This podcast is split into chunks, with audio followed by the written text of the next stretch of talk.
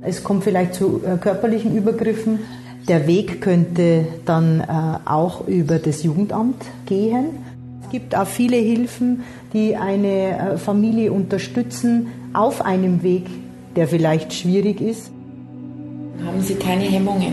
Das Jugendamt hilft.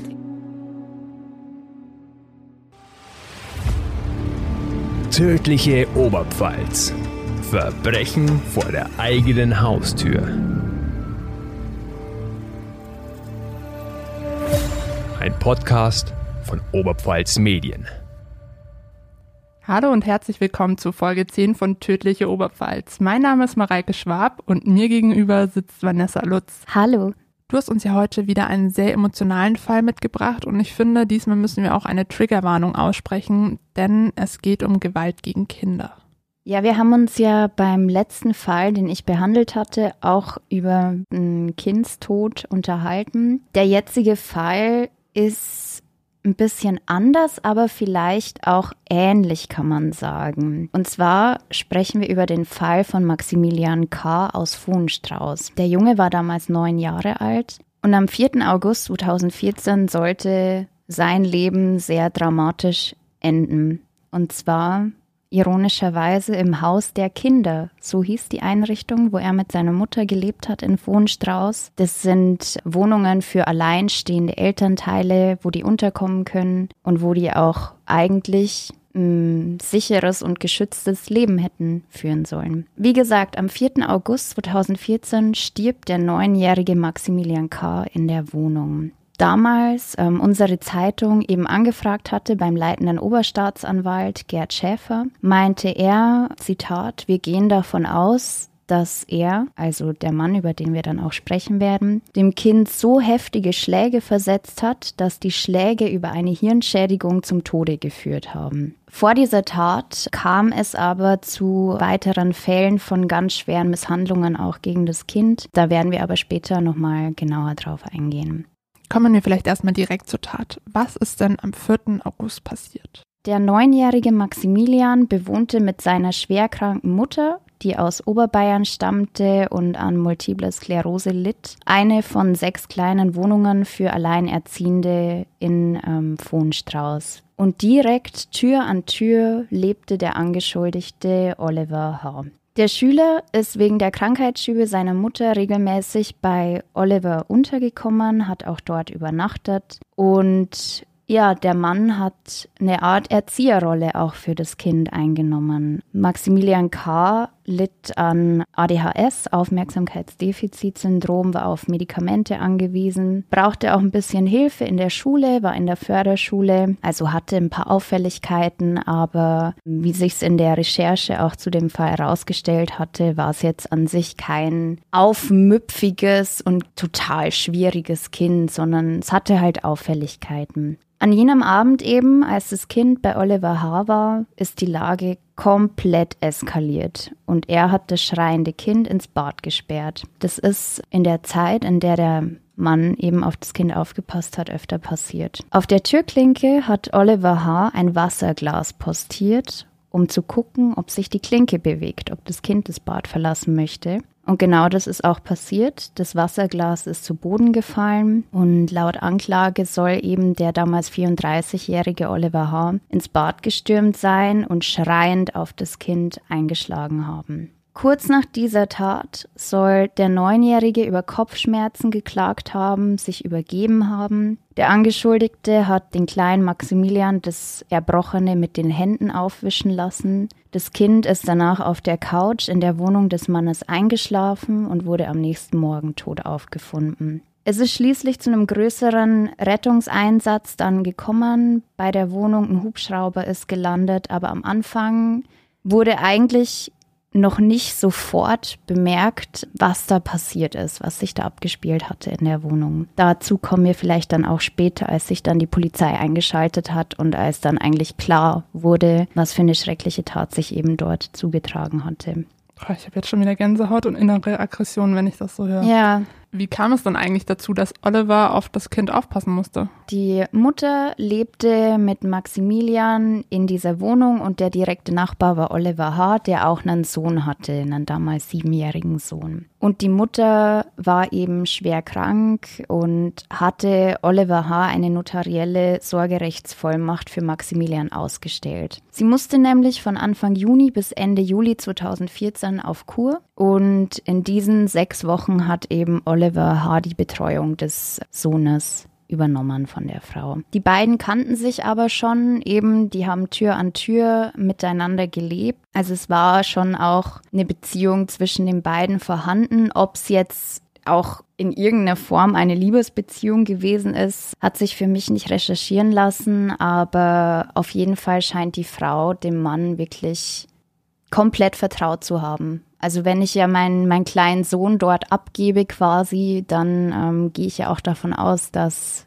dass es in guten Händen ist. Die Mutter ist schließlich von der Kur zurückgekehrt und vier Tage vor dem Tatabend hat eben Oliver H auf einmal versucht, ihr den Jungen vorzuenthalten. Die beiden haben sich immer stärker gestritten und am Abend der Tat soll Oliver H., der 34-Jährigen, sogar eine Bratpfanne ins Gesicht geschlagen haben. Weiß man auch warum? Also was war sein Grund, warum er Maximilian jetzt nicht zurück zur Mutter lassen wollte? Mm, man kann sagen, es war schon eine spannungsgeladene Beziehung. Also so wie sich das für mich so ein bisschen rekonstruieren lässt, war es so, ähm, Oliver H. hatte so eine gewisse Masche, kann man sagen, dass er Frauen sehr gefügig für sich gemacht hat. Er hat sich vor allem labile Frauen ausgesucht, alleinerziehende Frauen, die er ja in Anführungsstrichen leicht gefügig machen konnte. Das wurde eben auch dann vor Gericht damals thematisiert. Da waren auch die Frauen im Zeugenstand geladen und die meinten alle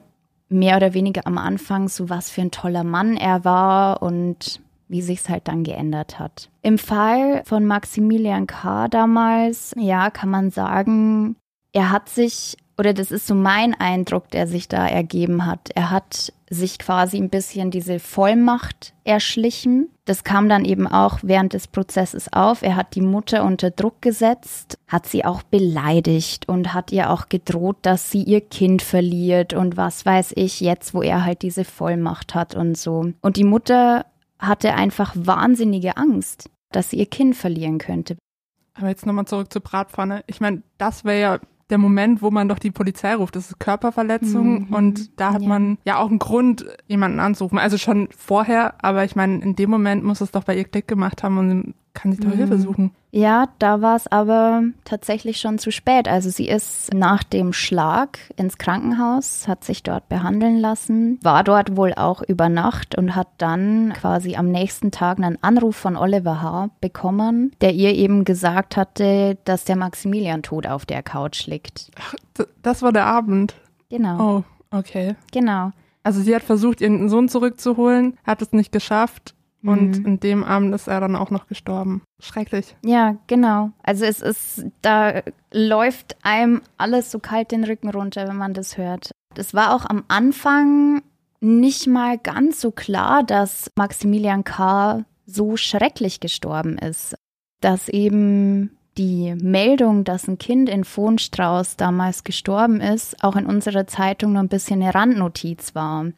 Am Anfang war ja der Eindruck, okay, Maximilian K., ADHS, autoaggressives Verhalten, vielleicht, dass er sich das irgendwie selber zugefügt hat durch irgendeinen Unfall, aber dass da sowas dahinter steckte, war ja am Anfang gar nicht richtig klar.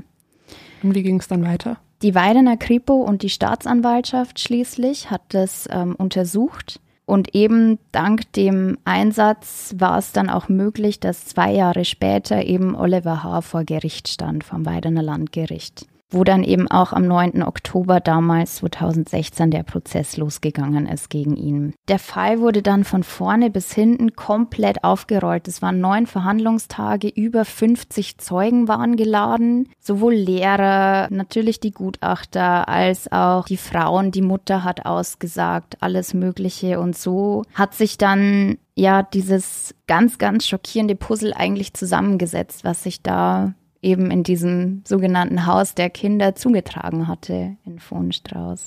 Und da kam eben dann auf, dass der Mann dort während die Mutter auf Kur war und ihr Kind eigentlich in guten Händen gewähnt hatte, seine radikalen Erziehungsmethoden durchsetzen wollte. Er hat dem Jungen, der eben äh, an ADHS litt, seine Medikamente nicht mehr gegeben.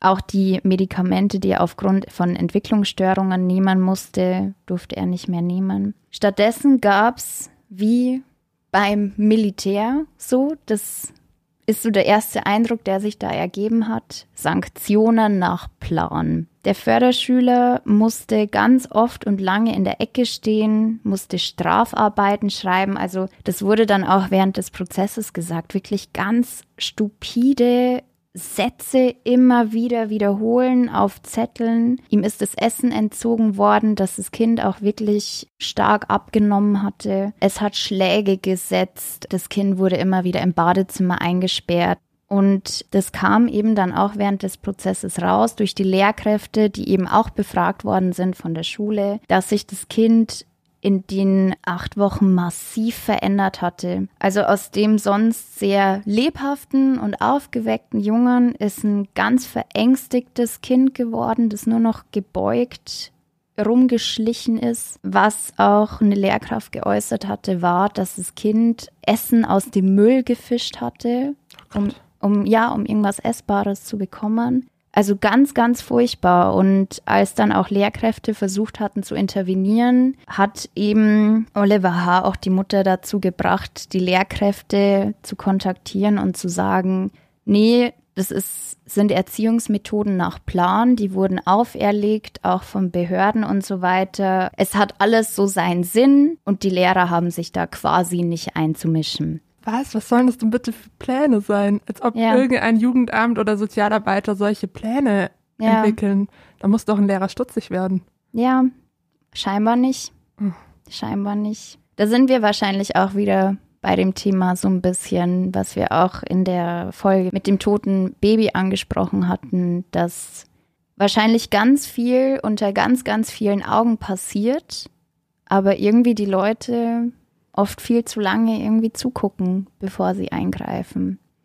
Ja, während des Prozesses, was dann auch ganz spannend war, war, dass Oliver H. die Schuld dann auf die Mutter von Maximilian schieben wollte.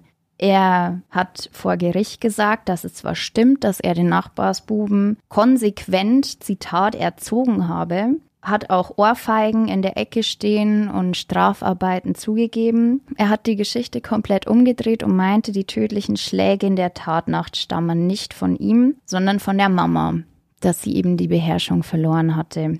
Was dann auch spannend war während des Prozesses, ähm, was dann thematisiert worden war, war, dass er auch am Tatabend noch mit zwei anderen Frauen per WhatsApp Nachrichten hin und her geschickt hatte. Und dort hat er eben auch versucht, diese Geschichte umzudrehen und hat dann quasi diesen Frauen Nachrichten geschrieben gehabt, dass die Mutter ausgerastet ist und dass er das Kind beschützen wollte. Also hat da schon versucht, so diese Lügengeschichte zu konstruieren, was auch irgendwie, ja, man, man muss es leider so salopp sagen, total irre ist.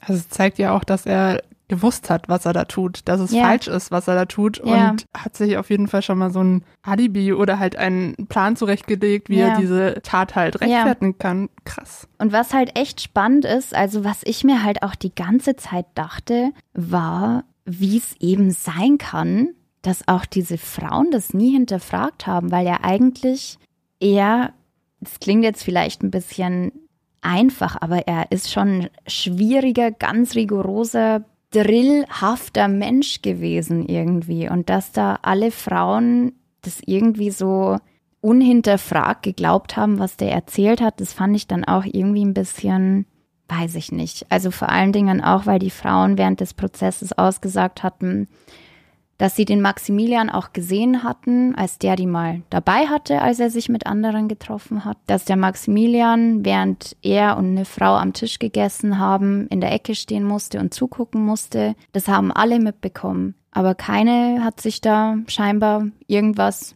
dabei gedacht. Das macht mich schon wieder so sauer. Ja. Wenn man doch sowas sieht, dann kann man doch, also gut, wenn das so ein einschüchternder Mann ist, als Frau sich gegen ihn zu wenden, ist natürlich schwierig. Ja. Aber es gibt ja Anlaufstellen, wo man sowas melden kann, also das Jugendamt. Ja, aber da sind wir eben bei diesem Fall. Ähm, Oliver H. hat es einfach geschafft, diese Frauen gefügig für sich zu machen.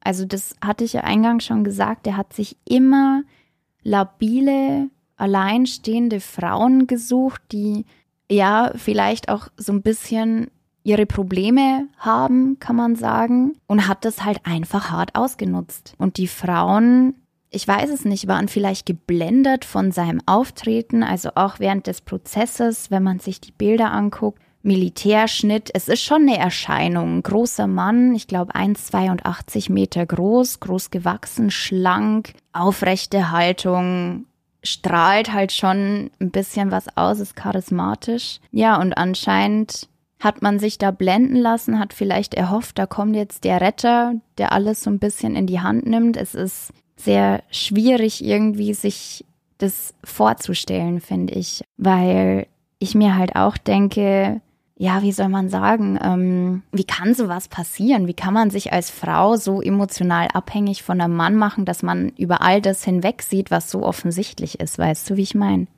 Ja.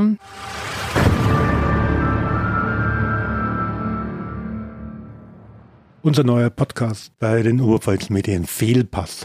Sport jenseits der großen Stadien, jenseits von bezahlten Sport, bezahlten Sportlern, Sport in seiner einfachsten Form.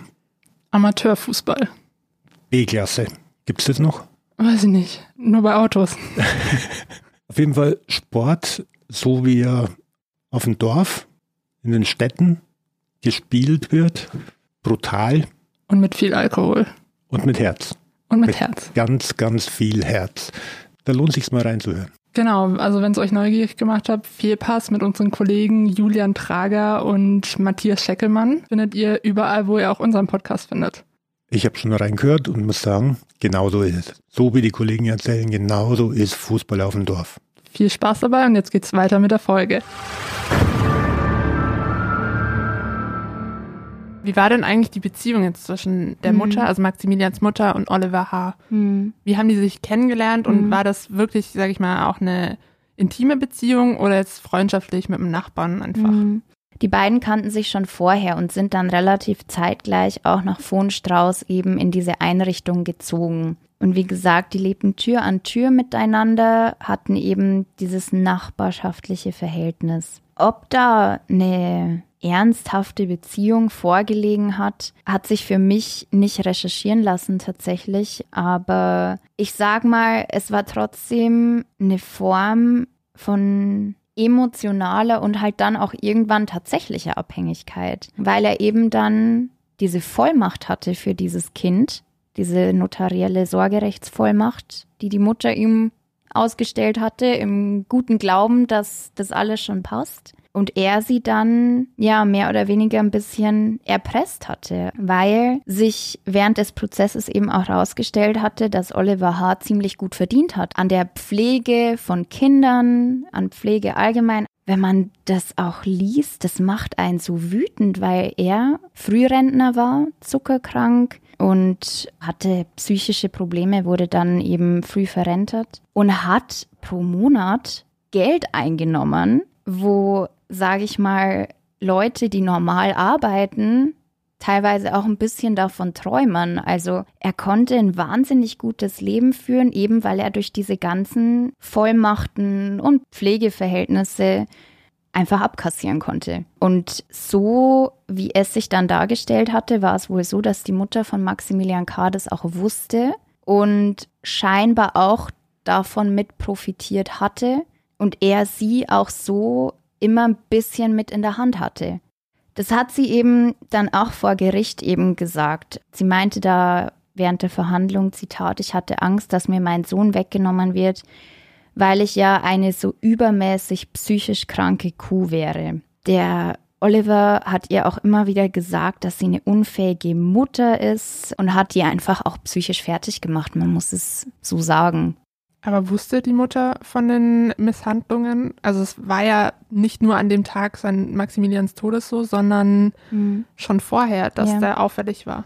Also Was man auf jeden Fall sagen muss, vier Tage eben vor dem Tod des Kindes ist die Mutter ja wieder aus der Kur zurückgekommen. Und die hat ja gesehen, in was für einer Verfassung das Kind war. Also das wurde dann eben auch gesagt, das Kind, das war dünn. Sie hat das eben auch mitbekommen, dass das Kind in diesem Badezimmer eingesperrt gewesen ist, wo er in Unterhosen dastand, nass. Der wurde ja auch von Oliver H. als Strafe immer abgeduscht mit kaltem Wasser und die hat das mitbekommen. Die hat auch mitbekommen, dass das Kind 36 Stunden in diesem fensterlosen Bad verbracht hatte. Zwei Tage und eine Nacht. Sie hat dann auch vor Gericht gesagt, das Kind ist nur mal zum Frühstück rausgekommen, ansonsten war es aber immer im Badezimmer die Mutter hat schon mehr oder weniger versucht zu intervenieren. Also es gab Streit zwischen den beiden auch, aber so wie sie es dargestellt hat, konnte sie wohl auch nicht viel ausrichten weil sie sich dazu wohl nicht in der Lage gesehen hat. Also es soll wohl auch eine Situation gegeben haben, wo sie dann im Treppenhaus gesessen hat, dieses Hauses und auch der Sohn von Oliver H., das siebenjährige Kind, dann neben ihr saß und sie getröstet hat. Und auch die Situation mit der Bratpfanne, die er ihr ins Gesicht geschlagen hatte, die, ja, hat sich anscheinend ausgeliefert gefühlt oder nicht in der Lage gesehen, ihren eigenen Sohn zu befreien. Natürlich ist es immer einfach zu sagen aus der Entfernung, so, naja, warum ruft man da nicht die Polizei und so weiter, wenn man sich vielleicht ganz schwer vorstellen kann, wie das ist, in so einem Abhängigkeitsverhältnis zu leben, weißt du? Mhm. Und wie da vielleicht auch so die Gedankenwelt funktioniert und wie man da vielleicht die Dinge sieht. Aber natürlich denke ich mir da auch so, wenn ich mein eigenes Kind so sehe, wie das da steht und da eingesperrt ist, nichts zu essen bekommt, verängstigt ist und mit dem Glas auf der Türklinke, dass es ja nicht die Tür aufmacht hat. Also da sitzt du wirklich da und denkst dir so, wie, wie kann denn das sein, dass eine Mutter das zulässt, ne? Aber scheinbar hat sie sich ja wirklich hilflos gefühlt oder mhm. keinen anderen Ausweg gesehen, als da jetzt dann ja. zu gehen. Das ist wirklich, also. Ja. Schwierig. Hatte sie denn keine anderen Optionen? Die kommt ja aus Oberbayern ursprünglich. Mhm. Gibt es da irgendwie Verwandte, die vielleicht auf Maximilian aufpassen können oder irgendwie Unterstützung? Mhm. Ja, also es gibt Eltern der Angeklagten, die in Oberbayern wohnten, die ganz normale Großeltern waren, die dann auch während des Prozesses in den Zuschauerbänken saßen, völlig entsetzt, was sich da abgespielt hatte, die auch immer gesagt haben, der Maximilian war doch so ein liebes Kind die aber eben auch durch die Entfernung nichts mitbekommen haben. Also so wie sich das darstellt, war es wohl auch so, dass die Mutter von Maximilian auch in der Zeit, wo Oliver so das Regiment geführt hat, kann man sagen, den Kontakt sukzessive abgebrochen hat zu der Verwandtschaft. Also die Großmutter von Maximilian hat während des Prozesses erzählt, dass sie öfter versucht hat anzurufen, auch mit Maximilian zu sprechen, wie es dem geht, ganz normal halt, wie es eine Oma macht. Und teilweise wurde sie abgewimmelt, irgendwann wurde gar nicht mehr ans Telefon gegangen und dann hat die Oma auch nicht mehr versucht anzurufen weil ja niemand wahrscheinlich auch davon ausgeht, dass sich sowas abspielt. Da wurde sich dann offenbar auch nicht mehr viel dabei gedacht, kann man sagen. Die müssen sich jetzt wahrscheinlich danach auch total die Vorwürfe machen. Ja, also das kann ich mir vorstellen. Ganz furchtbar. Aber vielleicht können wir noch mal erklären, wer denn Oliver H. eigentlich ist. Bei der Recherche habe ich auch den Satz gelesen, er hielt sich eine Art Harem. Hm. Also er war ja scheinbar schon echt ein Frauenheld und hatte auch eine sehr wilde Vorgeschichte. Mhm, ja, er hat sich halt immer Frauen gesucht, die in schwierigen persönlichen Situationen waren ähm, und hat eben auch wirklich parallel mit den Frauen gleichzeitig geschrieben. Vor Gericht ist es auch ein bisschen aufgerollt worden, wer Oliver H. eigentlich ist und wie seine Vorgeschichte auch war. Und der Oliver hat da auch recht bereitwillig Auskunft gegeben. Also hat da relativ offen darüber gesprochen mit dem Psychiater, der das Gutachten angefertigt hatte. Dem hat der Oliver erzählt, dass sein Vater eben sehr gewalttätig gewesen sein soll. Er ist geschlagen worden, auch da gab es Zwangsmaßnahmen und es ist auch zu sexuellen Übergriffen gekommen durch den Vater. Ein Stiefvater, den er irgendwann hatte und mit dem er sich gut verstanden hat, ist früh gestorben und ab dem elften Lebensjahr ist Oliver stark auf sich allein gestellt gewesen. Als Teenager ist Oliver dann mit einem Freund in Regensburg zusammengezogen, wo der Gutachter dann auch von einer kurzen homosexuellen Beziehung in der Jugend ähm, gesprochen hatte. Er ist für einige Monate tatsächlich auch bei der Bundeswehr gewesen. Interessant ist aber, nach ein paar Monaten hat er sich aufgrund von Ängsten bei der Bundeswehr krankschreiben lassen. Also er hat es auch nicht durchgezogen. Mhm. Mit 17 hatte dann auch einen Bekannten kennengelernt, der wesentlich älter war als er. Und dieser hat ihn dann im Jahr 2000 nach einem vierwöchigen Kurs als Pflegediensthelfer für den kranken Stiefsohn angestellt, wo die drei dann auch zusammen in einem Weidener Ortsteil damals gelebt haben. Diese Zeit, insgesamt fünf Jahre lang, hat Oliver H. als Pflegender gearbeitet. Das war dann auch die einzige Zeit, in der er mal so richtig gearbeitet hat. Seitdem war er früh verrentet. Zwei Gutachter haben Oliver H. eine kombinierte Persönlichkeitsstörung und depressive Episoden attestiert. Das war eben dann auch der Grund, warum für Oliver H. eine Erwerbsunfähigkeit schließlich dann festgestellt worden ist und er mit 24 Jahren verrentet worden ist und wie ich es eben schon erzählt hatte, trotzdem ziemlich gut verdient hatte durch Tricksereien mit dem Pflegegeld. Und wo sich dann tatsächlich auch rausgestellt hatte, ähm, aber nur eine kleine Randnotiz, weil ich glaube, das führt dann ein bisschen zu weit, dass es tatsächlich mit rechten Dingen auch mehr oder weniger zugegangen ist. Er hat sehr schlau gemacht. Also man muss tatsächlich sagen, wenn man sich diesen ganzen Fall anguckt, scheint da schon eine gewisse Intelligenz auch vorhanden gewesen zu sein bei Oliver. Auf jeden Fall, Oliver H. ist auch kein unbeschriebenes Blatt gewesen. Er war zehnfach vorbestraft, unter anderem wegen Hausfriedensbruchs, Erschleichen von Leistungen und Diebstahl. Auch wegen Nötigung im Straßenverkehr hat er die Fahrerlaubnis verloren. Deshalb ist er 2004 auch erstmal zu einem Psychotherapeuten gegangen, dem er von Angstzuständen und Suizidgedanken berichtet hatte. Er ist nachts aufgeschreckt, hat er dem erzählt. Und 2006 hat er durch das Bezirkskrankenhaus eine posttraumatische Belastungsstörung attestiert bekommen. Sehr paradox im Anbetracht dessen, wie rigoros er dann zu Hause das Regiment geführt hatte. Also anscheinend ein Mensch mit massiven Ängsten, auch mit gewissen Traumata in der Kindheit und hat es dann aber so trotzdem weitergeführt dann bei sich zu Hause mit dem kleinen Maximilian. Total unverständlich. Wie hat dann jetzt dann das Gericht geurteilt? Mhm. Die kannten ja die ganze Vorgeschichte und wissen auch, was passiert ist. Der Prozess dauerte neun Tage und am Ende wurde Oliver für schuldig des Mordes befunden, der Misshandlung von Schutzbefohlenen und auch der Körperverletzung. Und das Schwurgericht hat Oliver H. schließlich zur Höchststrafe verurteilt, nämlich lebenslänglich. Und der Vorsitzende Richter, Damals Walter Leupold hat bei der Urteilsverkündung gesagt, wenn mehr ginge, hätten wir mehr verhängt. Das Gericht war dann auch davon überzeugt am Ende, dass eben Oliver H. langfristig geplant hatte, an der Mutter zu verdienen mit ihrem Kind. Also er hat ähm, für die Pflege von Maximilian H. 8000 Euro verdient. Das ist auf sein Konto geflossen. Also es war so makaber, wie es klingt, ein sehr lukratives Geschäft für ihn. Und die 8000 Euro hat er für zwei Monate bekommen. Also das ist Wahnsinn eigentlich. Und in der Zeit, wo er eben so viel Geld kassiert hat, hat er Maximilian hungern lassen. Im Badezimmer, zu Hause. Und am Kühlschrank ist ein Vorhängeschloss gehangen, dass das Kind sich nichts zu essen holen durfte.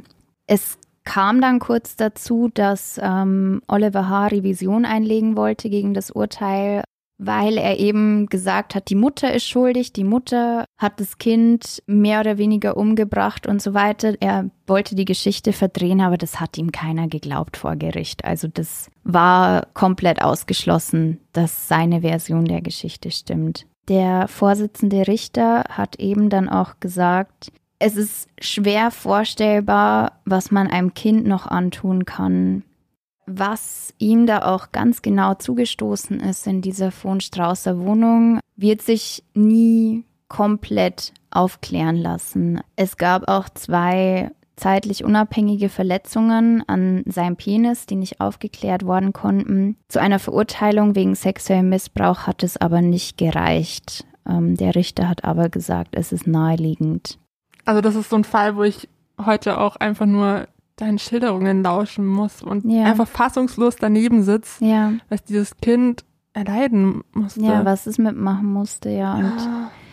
ich frage mich halt auch, wie kann man das als Mutter ertragen, wenn man das dann auch vor Gericht hört, was da passiert ist, was man vielleicht gar nicht genau weiß, was da, was sich da abgespielt hat in der Wohnung. Vielleicht ist es in manchen Dingen auch so blöd wie es klingt, besser, wenn man es gar nicht so genau weiß. Aber ich frage mich schon, wie, wie lebt man damit?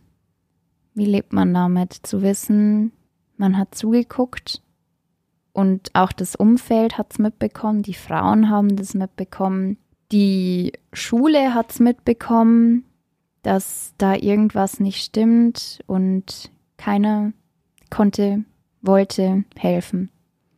Es lehrt uns hinzugucken, ja. lieber einmal zu oft irgendwas zu melden, als zu wenig ja, Hilfe Fall. anbieten. Und ja, auch im Fall der Mutter gibt es ja verschiedene Anlaufstellen. Die können wir euch auch mal online auflisten, wo man sich eben als Mutter Hilfe suchen kann, um jetzt nicht irgendwie in so etwas reinzurutschen. Ja, und zum Thema Hilfe. Unser Kollege Alexander Unger hat ähm, ein ganz interessantes Gespräch geführt und zwar mit dem Sozialdienst katholischer Frauen zum Thema Pflege. Wo bekommt man Hilfe? Worauf muss man achten? Da hören wir jetzt mal rein. Eine Mutter muss zur Kur. Sie gibt ihren Sohn beim Nachbarn ab. Am Ende ist ein Kind tot und jeder fragt sich, wie konnte das passieren? Ich bin heute hier beim Sozialdienst katholischer Frauen in Amberg und habe Gesprächspartnerinnen vor mir. Frau Andrea Graf, sie ist die Geschäftsführerin im Sozialdienst katholischer Frauen, kurz SKF. Und die Frau Sabine Greiner ist im Pflegekinderdienst im Landkreis Amberg-Sulzbach. Frau Graf, eine Situation, die einen erstmal sprachlos zurücklässt. Kann man sowas erkennen? Man kann vielleicht manchmal was erkennen, wenn der Kontakt zum Beispiel während der Zeit der Reha sehr eng ist. Wenn die Mutter aber viele, viele Kilometer weg ist, ähm, das Kind noch sehr klein ist und vielleicht auch mit der Mutter nicht so kommunizieren kann, dann ist es zumindest aus Sicht der Mutter, denke ich, schwierig, das von der Ferne aus zu erkennen. Ähm, Frau Kreiner, Sie haben immer wieder mit Pflegekindern zu tun, mit Pflegeeltern. Ähm, gibt es da so eine Identifizierung plötzlich mit Kindern, mit dem anderen? Will der, wollen Pflegeeltern plötzlich irgendetwas besser machen und überschreiten dabei Grenzen? Also ich denke, diese Grenze ist tatsächlich in manchen Fällen schwer äh, zu sehen oder auch zu halten, wenn man in der eigenen Überzeugung ist, da läuft was falsch. Ja. Der Weg könnte dann äh, auch über das Jugendamt gehen, ähm, das einfach zuständig ist und sich die Situation dann auch anschauen muss. Ist es so leicht, es hat, ist ja auch irgendwo mit einem Makel behaftet, sich ans Jugendamt zu wenden und zu, zu sagen, ich schaff's nicht mehr. Also man gesteht sich da Schwächen ein. Sie benennen genau das Problem, das wir an der Stelle haben äh, dass da viel Angst und Unsicherheit da ist. Was ist jetzt, wenn ich da hingehe? Ja, weil äh, die, die Leute Angst haben, sobald das Jugendamt mit äh, im Boot ist, kommt man nicht mehr raus oder es führt sofort dazu, dass ein Kind herausgenommen wird aus der Familie. Es gibt aber vieles dazwischen. Es gibt auch viele Hilfen, die eine äh, Familie unterstützen auf einem Weg, der vielleicht schwierig ist. Und äh, das weiß man oft, glaube ich, nicht. Und ähm, man traut sich nicht hin, weil man eben Angst vor dieser ganz letzten Konsequenz hat, mein Kind kommt weg. Hätte die Mutter eine Chance gehabt, beim Sozialdienst katholischer Frauen. Das könnte man sagen, für eins ist doch noch Platz, auch im Notfall. Nein, eben nicht. Also ich glaube, das ist das, was wir immer sagen. äh, wir wollen auch unsere Pflegefamilien schützen. Und auch da geht es um eine Überforderung. Was wir allerdings haben, sind sogenannte Bereitschaftspflegefamilien. Das sind Familien, die sich bereit erklären, im Notfall von jetzt auf gleich Kinder aufzunehmen für einen gewissen Zeitraum die extra diese Kapazität haben, die auch extra von uns geprüft und ausgewählt werden. Da geht es aber ganz konkret eben meistens um Fälle, wo das Jugendamt ad hoc Kinder aus Krisensituationen unterbringt. Sie reden von Krisensituationen, Frau Greiner. Können Sie so ein bisschen erzählen, was so Krisensituationen sein können? Naja, die Krisensituation, die klassische ist, ähm, äh, es kommt, ähm, ja, also das, das äh, Wohl des Kindes ist gefährdet, es kommt zum, ähm, zu dauernden Konflikten.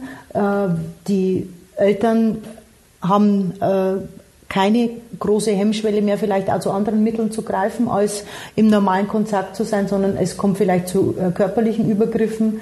Ähm, und äh, wenn, wenn das droht, ja, dann äh, ist es entweder so, dass auch Familien sich selber melden und sagen, wir sind an der Kante, wir brauchen Hilfe. Oder aber, dass Familie und Freunde oder Nachbarn sogar das anmelden äh, und äh, beim Jugendamt sagen, Hilfe, und da braucht's was. Und wenn ich jetzt das auf den Fall gerade beziehen würde, auch dieser Vater hätte da diese Möglichkeit gehabt, zu sagen, pass auf, bevor das hier eskaliert, ich brauche was. was. Was macht denn eine gute Pflegefamilie aus? Vielleicht ist eine zentrale Frage, mache ich das, was ich tue, für das Kind oder mache ich es für mich?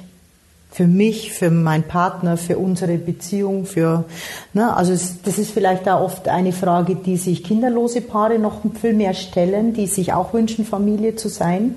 Da liegt der Fokus vielleicht auch mehr äh, auf dem, ich möchte Familie werden.